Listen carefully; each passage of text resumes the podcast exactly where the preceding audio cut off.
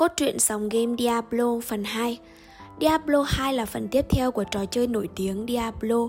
Nó được Blizzard North phát triển và Blizzard Entertainment phát hành cho cả hai hệ điều hành Microsoft Windows và Mac vào năm 2000.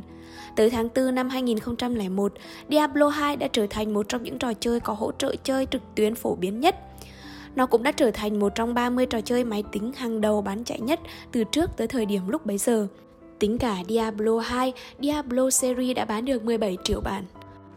Cốt truyện của Diablo 2 diễn ra trong một thời gian ngắn sau khi Diablo kết thúc.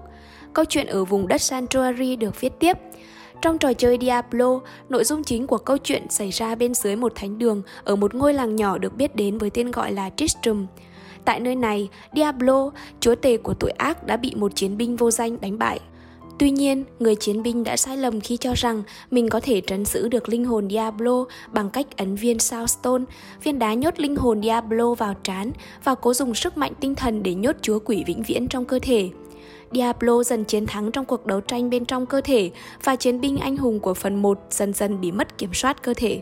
Từ đó, người hùng đã bỏ đi và lang thang khắp nơi dưới sự thao túng của Diablo để tìm cách giải thoát cho hai người anh em của nó, cũng chính là hai chúa quỷ còn lại, Mephisto, chúa tể của sự thù hận và Baal, chúa tể của sự hủy diệt.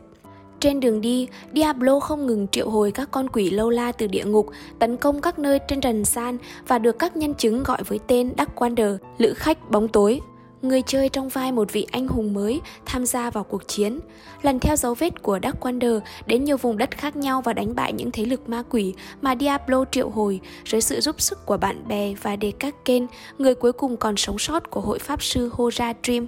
Trong hành trình chiến đấu của mình, người chơi sẽ được đưa tới các vùng đất khác nhau để ngăn chặn việc giải phóng hai chúa quỷ còn lại đã bị đánh bại bởi hội pháp sư Hora Dream thời cổ đại. Mephisto bị giam ở vùng rừng Kuras trong một soulstone tương tự Diablo và đã thoát ra trước Diablo. Còn Baal bị giam cùng với pháp sư Tarasha của hội Hoda Dream trong một ngôi mộ của vùng sa mạc. Do sự cản trở của đoàn quân quỷ dữ nên người chơi luôn đến chậm một bước và phải chiến đấu với các chúa quỷ sau khi được thả ra. Riêng Baal thì trốn thoát và chỉ xuất hiện ở phần mở rộng.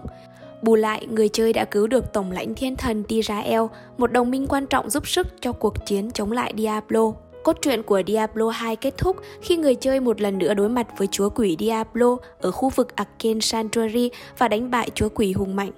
Phiên bản mở rộng Diablo 2, Lord of Destruction cung cấp tiếp phần kết của ba anh em chúa quỷ, với việc người chơi được phái lên vùng đất Harogat của người Barbarian, tiếp tục truy đuổi và ngăn chặn âm mưu cuối cùng của ba an Ba An sau khi thoát khỏi mộ của Tarasha đã tìm đến địa điểm cổ mang tên Wonstone trong vùng đất của người Barbarian. Với sự giúp sức của tên phản bội Nilatha đã có được chìa khóa mở cửa vào pháo đài cổ Wonstone Keep. Ý đồ của Ba An là sử dụng sức mạnh pháp thuật cổ đại được giấu trong pháo đài để triệu hồi đạo quân chủ lực của địa ngục vào trần gian. Người chơi phải đuổi theo Ba An đến tận căn phòng trung tâm của pháo đài và đánh bại chúa quỷ cuối cùng sau khi diệt sạch 6 đợt tấn công của các thuộc hạ mạnh nhất mà Ba An tung ra. Tình huống cuối cùng mang đậm tính điển ảnh khi Ba An đổ gục cũng là lúc pháo đài Wallstone chấn động và sụp đổ.